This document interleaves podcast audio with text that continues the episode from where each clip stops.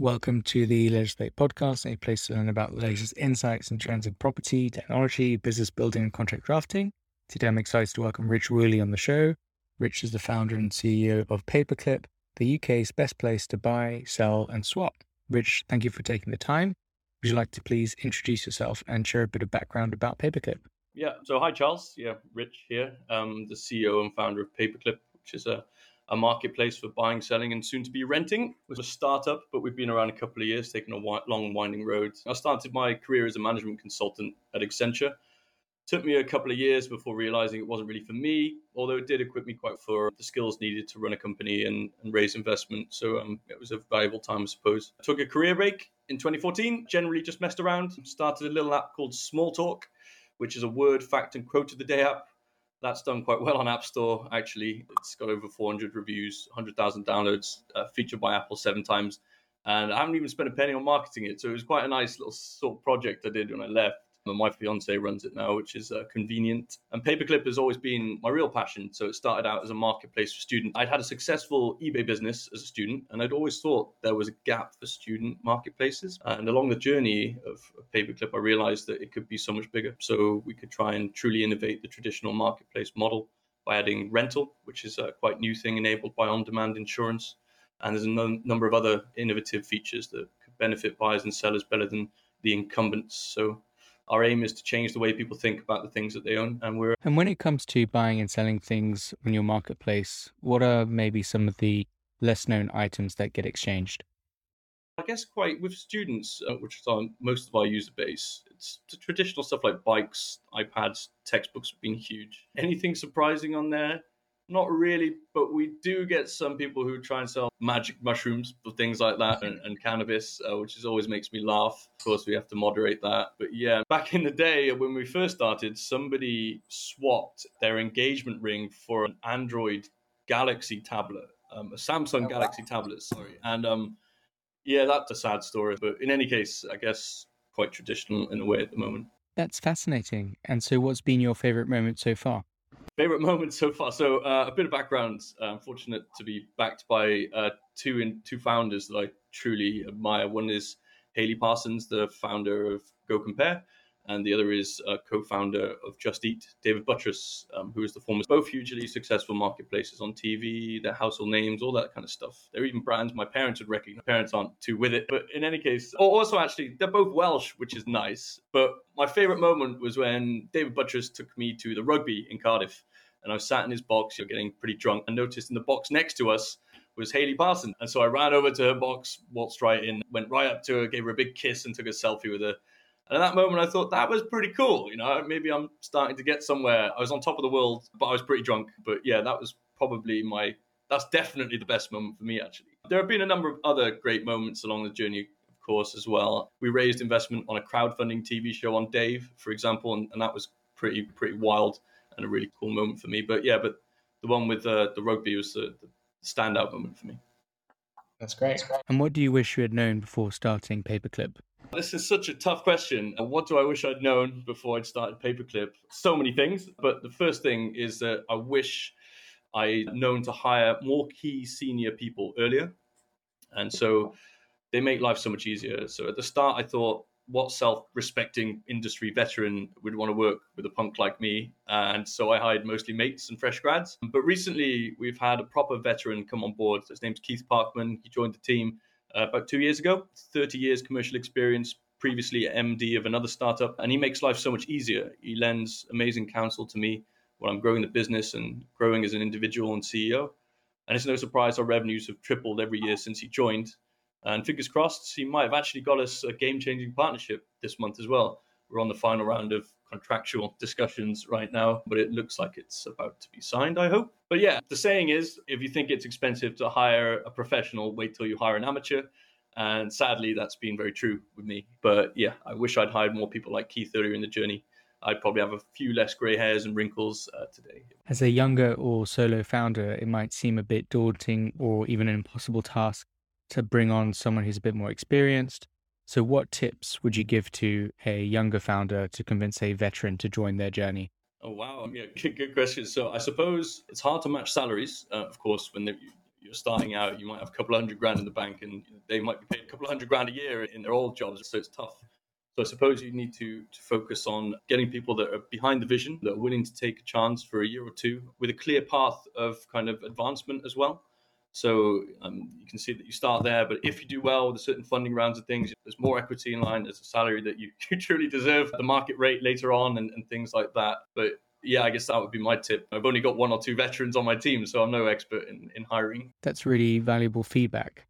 And now that you've just secured funding and entering a new space, what's your plan and vision for the next five years? So, really excited now, especially that rental is nearly completed. We've been building a long time. So, the vision I have uh, for Paperclip is for everyone around you to have uh, everything they own their bikes, books, power tools, everything all listed on their Paperclip profile for others to buy, borrow, and rent off them. And when you buy something off someone, it moves from their profile into yours.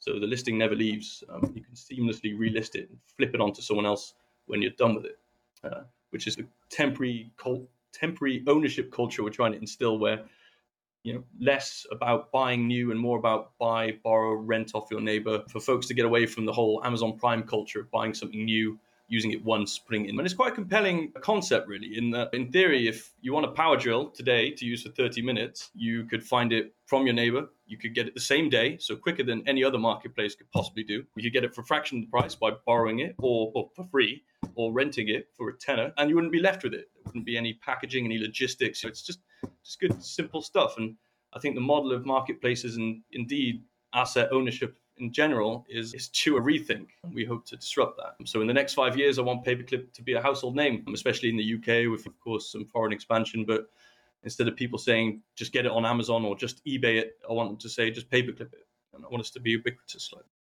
That's a great vision.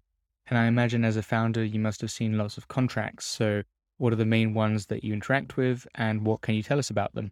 Sure. So there's two key contracts that come to mind recently, especially. One is so a prominent TV investment fund has offered us TV ad space in exchange for equity in our next round, which is pretty pretty alluring. TV is an interesting one. It's good for marketplaces because it helps build trust when you've seen it on TV. Those ads would run next summer, and this would help us become at least a stepping stone on the way to becoming a household name. Um, what's interesting for this is that I'm learning so much about TV ads, demographics, targeting, and all sorts. But um, to be succinct with the answer, actually, retrospectively, I would say that uh, the contract there is fascinating because they're putting together a bunch of terms and a bunch of things that I'm not familiar with. We're batting it back and forth, and there's a huge element of like of risk on both parties in a way, and so we're trying to mitigate that on all fronts. And the contract's taken it took months and months to get to the stage where we, we've reached an agreement, but there's still a long way to go as well. Some conditions that need to be met. And so that contract's taken up a lot of time of our side and their side. I remember meeting with was three of their lawyers, like and me on a call, and they're just grilling every aspect of the business model, you know, all the assumptions I've made, which are the startup assumptions. They're assumptions built off assumptions. So like it's a bit tricky. But yeah, we finally it was a deep dive into the business and we finally um, got to an agreement there. But yeah, that's a contract I'll probably always remember and uh, hopefully it's a it's a good one. Another one is that key partnership I mentioned that Keith, commercial chief commercial officer, is is negotiating. That would help us to scale to 22 different cities around the UK this summer. And there's a lot of back and forth of the contract, but if we can put it off, it will be a complete game changer for us and help us reach targets faster. It's due to be signed any day now, so it's fresh on my mind. The pain of the back and forth, and I think we got some changes back, like an amended document last week, the day before the Easter break, or the day of the Easter break, at 11 p.m. my time. And we had a 5 a.m. flight the next morning. So it's really, me and my uh, fiance were really getting into it when we're supposed to be packing. But in any case, yeah, that's a contract that's, well, hopefully freshly signed this week because uh, we need to start planning around it. And so, anyway, uh, those are just two from this year, as you can imagine. Uh, so many other contracts along the way. In my previous role, we were based in Oxford, but had a customer in Sydney, and we were waiting for them to sign this big contract. So we were waking up early, going to bed late. So I can definitely uh, relate to the pain, but um, it also means that the adrenaline is much more intense, which is great. And with some of those uh, contracts, maybe internal contracts that you've been creating, what are the common issues that you encounter or areas of friction that you have to overcome? So many issues with uh, employment contracts, contractor agreements for sure. Um, so when we first started the business, all of the companies were under PAYE and UK based, even if they were in Slovakia and uh, the Czech Republic. So we had issues with national insurance and all, all sorts of stuff. And so eventually we just made them contractors, but with kind of full time employee kind of privileges like holiday pay.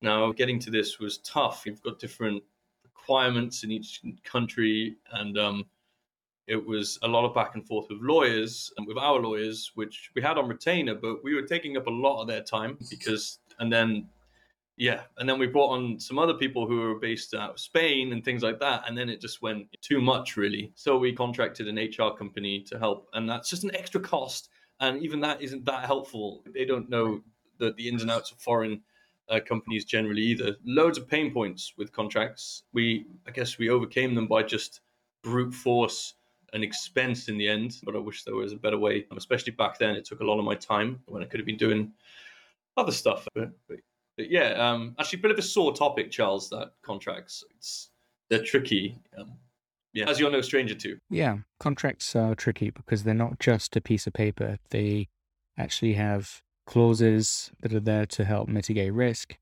and and ultimately, this is where the negotiation is: is what happens when something goes wrong, um, because that's where contracts do get challenged, and that's why you need a contract.